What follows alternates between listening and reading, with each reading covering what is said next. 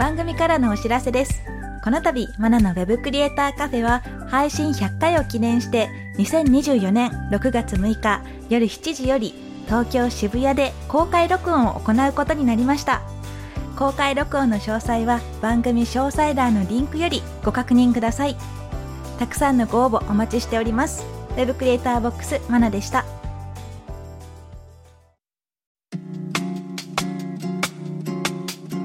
マナのウェブクリエイターカフェ。ウェブデザイナーでウェブクリエイターボックスを運営しているマナです。エッセイ風漫画家の駆け出しちゃんです。この番組ではウェブコンテンツ制作で役立つ知識やノウハウキャリアのお話をしていきます。今回のテーマは自己ブランディングです。自己ブランディングって聞いてどんな印象がありますか？駆け出しちゃんいやブランディングしたいですね。もうどなたかに手伝っていただきたいぐらい瞑想なうなうです、それは誰かに自分は何であるっていうのを定義してほしいっていうことですか？かもしれない。大学生みたいですね。そうですよね。じゃあまあその辺を今日は一緒に考えていこうと思います。はい。まずはですね最近の駆け出しちゃんの動向を見たところ なんかアクリルスタンドを作ってますよね。はい。出来上がりました。何なんですかあれは？駆け出しちゃんのうんうんうん。ピンクの服の真ん中についてるアヒルちゃん、はい。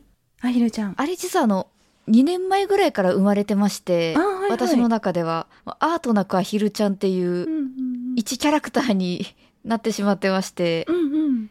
毎日一人でアヒルちゃんを描いたら一人で可愛いって言ってるうん。ループができてるんですけれども 今回そのアヒルちゃんをうん。グッズにしてみたいという欲望が溢れてしまいまして。うんうん。で9月の頭にデザイン読書日和っていううん。広い意味でのデザインのはい。同人誌即売会があるんですけれども、はい。そこに参加することになりまして、はいはい。で本は全く何もできてないんですけども、はい。アヒルちゃんのアクリルスタンドを出します。あなるほどイベント用なんですねはい。で、今、家の中に40体ぐらいのアヒルがいます。囲まれてる囲まれてます。デザイン読書日和っていうのが新宿で2023年9月3日にあるものですね。はい。えっと、同人誌、私ちょっと縁遠いものでして、どんなものなんです？な、なんですか？個人の方がうん。書きたいものを書いてるっていうイメージですかね。あ、それをその場で売ったり買ったりっていう。そうですね。あご自身で印刷所に頼んで本にしてもらって、うん。コピー機で吸って、ホチキスで止める本もありますね。あ、そうなんですね。手作りのものが。あ、そうです、そうです。へえ。で、そこのグッズの一つとして、アクリルスタンドが今できていて、アクリルスタンドができてるんですけども、うん。のこのイベントは本の即売会なので、本を一冊は出さないと、そうですよね。はい、グッズ屋になっちゃうとちょっと困るので、え、今じゃあ他に本も用意してるんです？用意しなきゃっていうとこです。あ、え、大丈夫なんですか？今。いや、あんま大丈夫じゃないですね。8月、そうですね。うん。9月といっても頭なんで、実質あと1ヶ月ぐらいそうですよね。で、印刷に早割り聞かせようとすると2週間前ぐらいがいいのかな。うんうんやべえって感じです。ええ、ネタとかはもう決まってるんです何書こうとか。ネタ決まってます。そうなんですね。じゃあ、あとはもう書いちゃえば書いちゃえばなんですがで、きるはず。頭の中ではもうできてる。頭の中ではなんかふわっと。あ、そんな感じでいいんですね。じゃあ逆に言うと。そうですね。良くない見本にはなってますけども、へえ。本来もっと前々から準備してた方が絶対いいです。まあそうですよね。そうなんですね。じゃあまあ他にもグッズとかは出そうな予感？いや、今回はアヒルちゃんグッズだけで、あ、そうなんですね。本を出さないと一つも頒布できなくなっちゃうので、グッズ作ってみてどんなでした？なんか今までの作業と全然違ったりとか、はいウェブとはまた違うと思うんですけど。そうですね、うん作ってくれるとこ探すのが、やっぱ慣れてないせいかう、ん。よくわからなくって、うんあとはあの、印刷会社さんテンプレートとか用意してくれるんですけれども、なんかそれも、私にとってわかりやすいテンプレートや、あの、全然わからなかったテンプレートとかもありまして、うんうんうん値段は安いけれども、テンプレートがちょっと上級者向け、うんあの、アクリルスタンドってアクリルくり抜いてるじゃないですか。はい。その線をお任せで作ってくれるとことか、はい自分で用意しなきゃいけないとことか、うんうんうん考えることが多くて難しかったです。そうですよねあの印刷物になるのでまた発色が違ったりとかあいうこともはい出てきたり、サイズ感がちょっと違うとかうんそういうのもあるかもしれないですよね。そうですね。その辺は出来は特に問題なく、もう私の中ではうん、いいアヒルができました。いいアヒルができました。それは楽しみですね。手のひらサイズぐらいなんですか？そうですね。うんえーっと、お、見えないんですけれども、はいこれぐらいです。あーかわいい。ちっちゃい、かわいい。はい、手のひらサイズです。あ、いいですね。なんかお風呂場に並べたいかも。お風呂あーの確かに。窓とかに。うん、今度やってみよう。そういう制作をするって言ってもウェブだけじゃなくて印刷物だったりグッズだったりでまた違った経験になるかと思いますので、まあ、もし興味がある方はね自分の好きなものを好きなように作れるのでぜひぜひやってみたいですよね本。当にいいですよ。うんうんなんか感動しました。アヒルちゃんがおるって。私もあの YouTube だったりイベントだったり行く時の服を考えるのがもうめんどくさくなってうんそれで自分のウェブクリエイターボックスって書いた T シャツを作りましたからね。作ったんですか？作りました作りました。もう自分用です本当。おということはもう世界に1枚とか2枚とか。いえ、自分で着るように作って、それを売ってる感じですね。ということは今でもどこかで買えるんですか？ウェブクリエイターボックスのオンラインショップが実はありまして、なんと？そこで、えー T シャツと、あとマグカップが売ってますので、よかったら買ってみてください。あとですね、あの、ボイシーで、えー音声配信を続けてるっていうことなんですが、あれから1ヶ月ぐらい、うんうんその後どんなですか？反響とかありました？と最初の方にコメントいただいてわーってなってそっからはまあ平和なものです。ああ、そうですか。え、それはなんか逆にこう、寂しいなとかいう感じはないんです、あんまりないですね。ななんか特に1000人目指すぜみたいなそういった目標は全く立ててなかったので、うんうんうん。1週間にお一人二人多い時は10人ぐらいでしたかね、うんフォロワーさんが増えつつのんびりとああ、そうなんですね。やらせてもらってます。え、でもこう、聞いた回数1とかだったら、しょんぼりしないんです？しないですねボイシーについては。なんか逆にですね、うん。なんか不思議な気持ちになりまして、うんうん。何月何日は何人のリスナーに聞かれて、なんか何時間聞かれましたっていうのがうん。わかるんですけれども、うんうん。なんかそれを見て、なんか3時間とか出てると、でしょう、世の中の人の時間を3時間取ってしまっただと、みたいな 気持ちに、なんか謎の申し訳なさが生まれました。インフルエンサーですよ。素晴らしい。それだけの価値のあるボイシーが今ならタダで聞けると。ハードル、ハードル上げないでください。まあまあ、でもあの、ゆるく話してるので、ゆるく聞く感じでいいのかもしれないですね。そうですね、本当に緩い感じでうん。やっております。うん一応金曜日だけはトークテーマ決めてまして、はい今週の作業報告なんですけれども、うん。私、アルバイトがシフト制なので曜日感覚全然なかったんですけれども、うんうんなんか初めてできた曜日のあれって感じがします。うん。ああ、そうなんですね。なんか続けてて楽しいこととかあります？なんか楽しさまでまだたどり着けてないんですけれども、原稿書くのがうん結構早くなったり、うんうんうん。あとはあの、自分の声を聞くことに、やっと抵抗がちょっとなくなってきました。そうですよね。最初は本当自分の声ってすごく変な感じに聞こえてきますよね。このマナさんとやらせていただいてるポッドキャストの確認の時ですね、んうんやっぱりマナさんの声がすごい綺麗で聞きやすいのでそこに次に自分の声が挟まると、わーって、おわーしてるんですけれども、いやいや、私もそんなですよ。もう本当に自分の声って多分誰もが抵抗があるんじゃないかなと思いますね。ですよね、きっと最初は誰でも、ううんわーって、うんうんうん。で逆に大変だなって思うことありました？続けるのって難しいですねうん。私もあの最初、週4後ぐらいでやりたいって思ってたんですけれども、なんか眠くて寝てたら、金曜日の進捗報告の日になってたうんうんうんうん。というのがここ2週間ぐらいで起こってます。えー、なんかそんなんでもいいんじゃないです？今日は眠いので寝ます。終わりっつって。ボイシーに怒られそう。そうですね。まあ続けるのがね、あの、ボイシーに限らずブログだったりとか、本当に継続することが一番難しいと思うので、それできてる人はやっぱすごいですよね。いや、本当に。ある程度の強制力がないと、今おっしゃったみたいに金曜日はこういうテーマで話すっていう決まりが今の自分の中であるので、それが強制力みたいな形になって、そうですね。なんかそれで支えられつつ、うんうんうん。あ、今日金曜日かって曜日が分かりつつですね。そうですよね。あ、じゃあ私が更新してない日は、あれ今日の更新はってツイートすれば、ちょちょちょちょちょちょちょちょ。そうなんですね。まあ、そういう大変なこともあるけれど、今のところ続けられてるよということですね。そうですね。大変のんびりと続けてます。はい。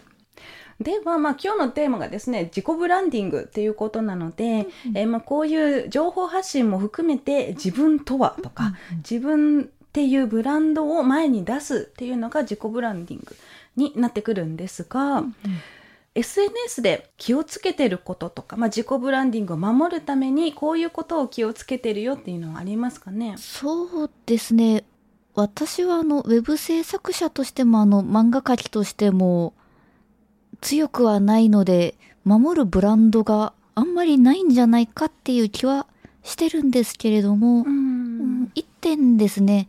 私たまにツイッターで、あの、他の人が一緒に仕事してくれる方募集しますとか、案件手伝ってくれる方いませんかというのもリツイートしたりはしてるんですけれども、リツイートする前にその募集してる方がどういった層とつながってるかっていうのはめっちゃ確認します。ああ確かにそうですね。巻き込まれたくないっていうのも確かにはい。ありますよね。これをリツイートしたことで、この人とつながってたんだ、あ、友達なんだ、みたいになっても、ううんん、なんかどうなのかな。そうですね。企業だったら絶対にあることですからね。うんあの、反社とは関わっちゃいけないみたいなのが、はい。あの、芸能界でもあると思いますけど、そういう意味では必要なことかなとは思いますねう。んうん。うん。はい。私で言うと、いつもですね、もう本当に Web クリエイターボックスっていうブログを立ち上げた最初ぐらいから、はい。もう Web クリエイターボックスのマナさんだったら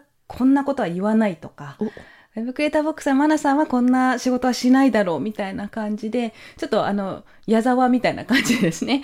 一歩引いて、私自身を別の角度から確認しつつ行動するっていうのは結構気を使ってましたかウね。ェブクリエイターボックスのマナさんをマナさんがプロデュースしている。あ、そうです、そうです。そんな感じですね、本当に。おうん。だから、以前お話にもあったかなと思うんですが、SNS では人の悪口を言わないとか、はい。うん、マナさんはこんなことは言わないはずだ、みたいな感じで、一応考えてはいますし、あんまりプライベートなことも言わないですし、でその辺を考えることが、まずブランディングにつながるのかなとは思いますね。そうですね。これは個人だったら自己ブランディングっていう表現になりますが、うん会社を背負ってるような SNS とかだったらですね、うんこの会社でこういう言い方はしないみたいな形にはなってくると思うんですね。うん、なのでその辺の線引きもしっかりと会社でやるんだったら全員に共有しておかないと SNS でねなんか、はいツイッターだけすごいはっちゃけてるけど、あの、インスタグラムではめちゃくちゃおしゃれなファッションブランドとかなってもおかしいと思いますので、そうですね。わざとやってるならまだしもですね。うん。なんか、あ、担当違うんだなって思われるもんね。なんか嫌なので、うんその辺はちゃんと話して考えておくっていうのが大事ですし、自己ブランディングであっても、何かをきっかけに変わっていくっていうことは人間なのであると思うので、その辺、どうするかですよね。最初の考えていたやり方のままでいいのか、まあ、ちょっとずつ変えていくっていうやり方の方がいいのか、うん時代に合わせて変えていこうかとか、いうのはちょっとずつ一歩引いて考えてみるっていうのもいいかもしれないですね。いやー参考になります。一歩引くか、なんかもう私と駆け出しちゃんドロドロのぐちゃぐちゃになってるような感じで。ドロドロ。だったら、あの、アヒルちゃんについて考えてみるのもいいんじゃないアですか？ヒルちゃん。アヒルちゃんは、うんこんなことしないって言ったらあれですけど、まあ、名前を考えてとか、うんどういうのが、何が好きで何が嫌いでとかいうキャラ付けですよね。そういうところを考えてみるというのも、ブランディングを考える上での勉強にもなると思いますね。頑張ります。駆田ちゃんプロデュース。そうですね。で、ブランディングについてすごく深く深く考えていくと、本当に考えることたくさんあるので、あれなんですが、マーケティングとの違いは何だとか。いう、はい、論争にもなりがちですし、うんで、そんな方におすすめな本がブランディングデザインの教科書。という赤い本がですね、あります。西澤さんという方が書かれた本で、これがもうマーケティングとは違うんだよとか、こういうふうな考え方だよっていうのを結構わかりやすく書いてますので、まあ、よかったらこれが、えー勉強しやすいかなと思います。それではここでリスナーさんから届いているお便りをご紹介していきたいと思います。プロテイン D さんからのお便りですと。ても強そ強そうですね。はじめまして、まなさん、駆け出しちゃん、いつも楽しく聞かせてもらっていまう。すは。じめましあて。りがとうございます。私は製造業で働いているプログラミングやデザインとは無縁の会社員です。去年の12月から独学で Web デザインを勉強し始めて、なんとなくマナさんの書籍から入って、マナさんの書籍は全部読んで学びました。ありがとうございます。駆け出しちゃんとは学び始めた時期が近いので、勝手にライバル意識を燃やしています。今ではポートフォリオサイトもできて、副業で2月から地元で月1で案件ももらえるようになりました。特に追い越されてる。ライバル視されてますからね。すごい。マナさんの書籍がなかったらここまで来れず多分挫折していると思います。私は本当はフリーランスがしたいわけではなく、ウェブ業界やテック業界に転職がしたいのですが、世の中 IT 人材不足だなんてよく耳にするんですが、実感では未経験者はお呼びじゃないみたいな感じで門前払いばかりです。どんな仕事でも言えると思うんですが、大抵の人は育ててもらえれば人は育つし、仕事は覚えられるでしょう。なのに人材不足だなんて言う割には門が狭いし厳しい業界だなと思います。それでも好きなので続けていますが、転職自体は地方ということもあり諦めてしまいました。2030年には IT 人材は79万人不足するなんて言ってますが、実態はスクールが集客するための歌い文句で、本当はそんなことないんじゃないかなと思っています。まなさん、駆け出しちゃんはどう思いますか？ていうことですね。よく聞きますね。この駆け出しの方が勉強したのに募集してるのは中堅者じゃないかと。ね、駆け出しちゃんどんなですか？これ聞いてみてい。や、そうですね。あると思います。んいや私が体感したわけではないんですけれども、うんうんいろんな方とお話ししてて聞くのが、うんやっぱり欲しいのはある程度うん実績なり経験のある人で、まあ未経験の門は実は結構狭かったりするというのはうんうんうん聞いたことがありますね。そうですよね。そういうのも私も聞くんですが、ちょっとこの辺はですね、専門家に聞いた方がおいいのではと思いまして、今日は別にですね、ゲストをお呼びしております。テックアカデミーの布施田さんです。よろしくお願いします。よろしくお願いします。はい。テックアカデミーの布施田です。よろしくお願いします。はい、ちょっと突然呼んでしまって恐縮なんですが、就職だとか求人に関してですね、ちょっと私も専門知識があるわけではないので、実際どんなですかね、体感的に？そうですね。体感的にもありますし、うんえー発表されているデータとか見ても、とか、あとは弊社が調べた調査でもですね、IT 人材が足りないっていうのは明らかに足りてないのかなと思っています。そうですよね。こうでも IT 人材って言っても本当に幅広いので、どういったところが特に足りてないっていう感じですかね。そうですね。やっぱり転職決まるみたいなところでいくとうん、領域とスキルの掛け算、この部分がないとうんなかなか未経験だと難しいんじゃないかなっていうふうに思っています。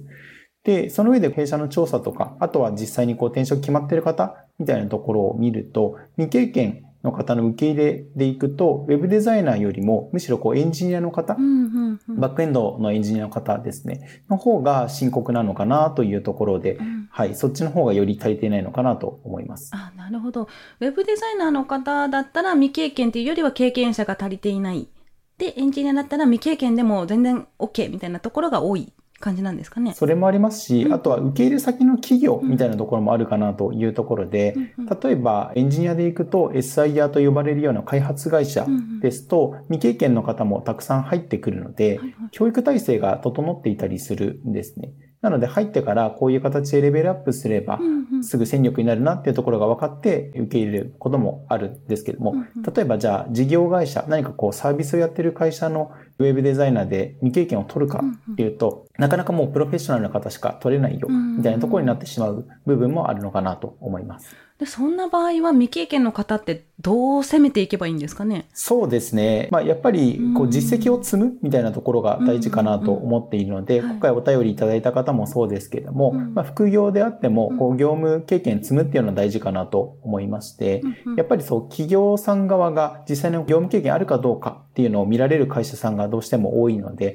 そういったものを積み上げるみたいなところが大事なんじゃないかなとは思っています。なるほど、なるほど。じゃあ、まずは就職先を探すっていうよりは、もうフリーでもいいですし、自分が運営するようなウェブサイトとかでもいいので、何かを作っていくっていうのが大切なんですかね？そうですね。そこが大事だと思います。で、ただ、えっ、ー、と、日本の企業の場合ですね、これ多分 IT 企業だけじゃないかなと思うんですが、うんその業界のスキルがなくて、35歳以上を超えて未経験で転職するみたいなところが、企業側がこう受け入れないみたいな会社さんも多いんじゃないかなと思っているので、まあ、その辺がネックになることも多いんじゃないかなと考えています。その年齢制限っていうのは何が原因でそういう形になるんですかね？そうですね。ちょっと一概に言えない部分もあるんですが、なんかよく言われる日本の企業がジョブ型よりメンバーシップ型だみたいなことを言われるところとかも影響してるのかなっていうふうには思っておりまして、海外の例えばジョブ型の雇用が進んでいる会社さんですと、そのスキルがあればいいみたいな部分があるんですが、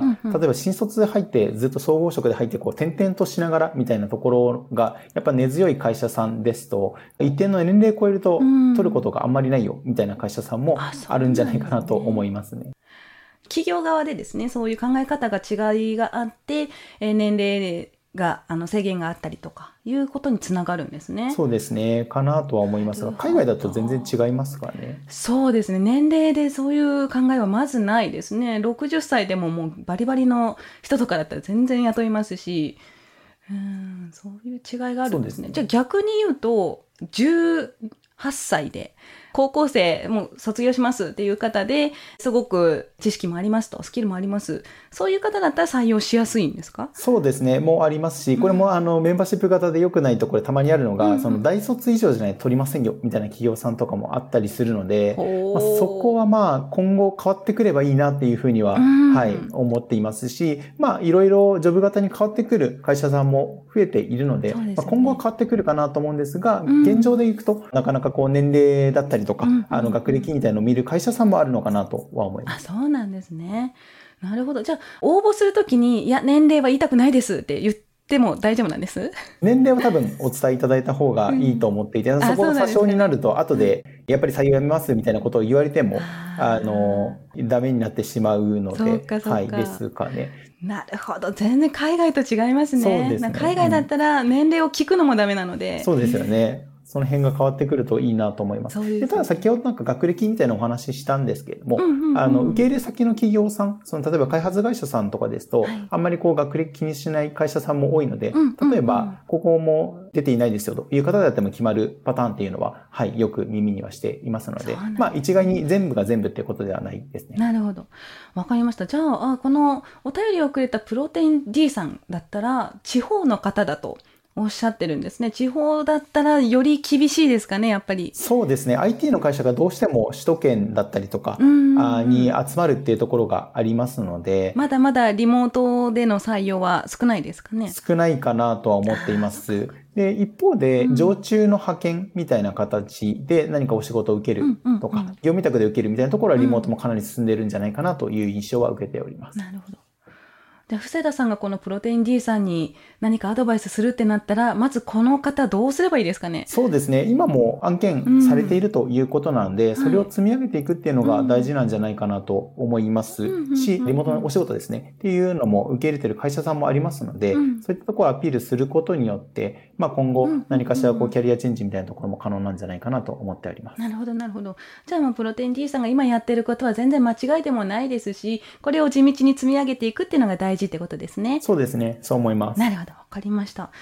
ということですね。かけだしちゃんも、ここで就職したいっていうのがあったとしても、今やってることを一番に大切に思っていれば、いつかそこにつながるかもっていうことなんですが、話を聞いていかがでしたか、いや、そうですね。うん、チャンスがうん今ないからといって何もしないでいると、いざチャンスが来た時に、うわーってうん後悔してしまうことも多いので、もうプロテイン D さん、すでにいくつかうん。案件として受けられていて、しかも、地域密着型といいますか、これきっと、クラウドソーシングとかじゃなくて、ご自身で取ってこられたのかなって思うと、うんうんスキルとか行動力もきちんと持っておられて、すごいなぁと、そうですよね。もう私がライバル意識を燃やさないとって感じなので、逆にね。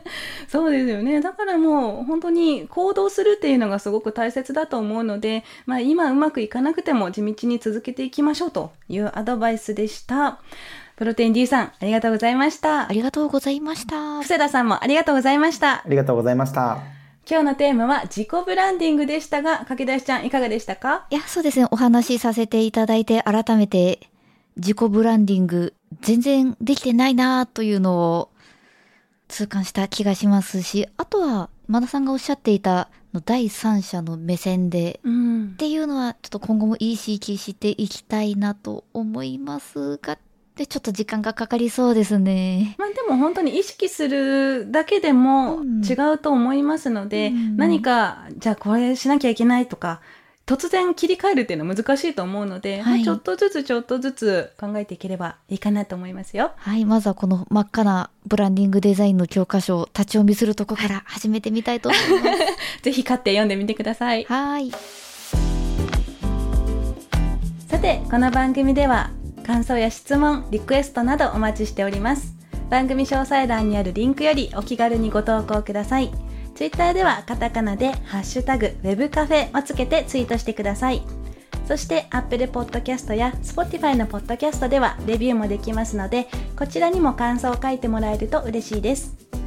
ここで私がメンターをしているテックアカデミーについてのご紹介です。テックアカデミーは Web デザインやプログラミングをオンラインで学べるスクールです。現役エンジニアや現役デザイナーからマンツーマンで学ぶことができます。副業案件の提供を保証するテックアカデミーワークスもあるので、ぜひテックアカデミーと検索してチェックしてみてください。またお会いしましょう。Web クリエイターボックスマナと駆け出しさんでした。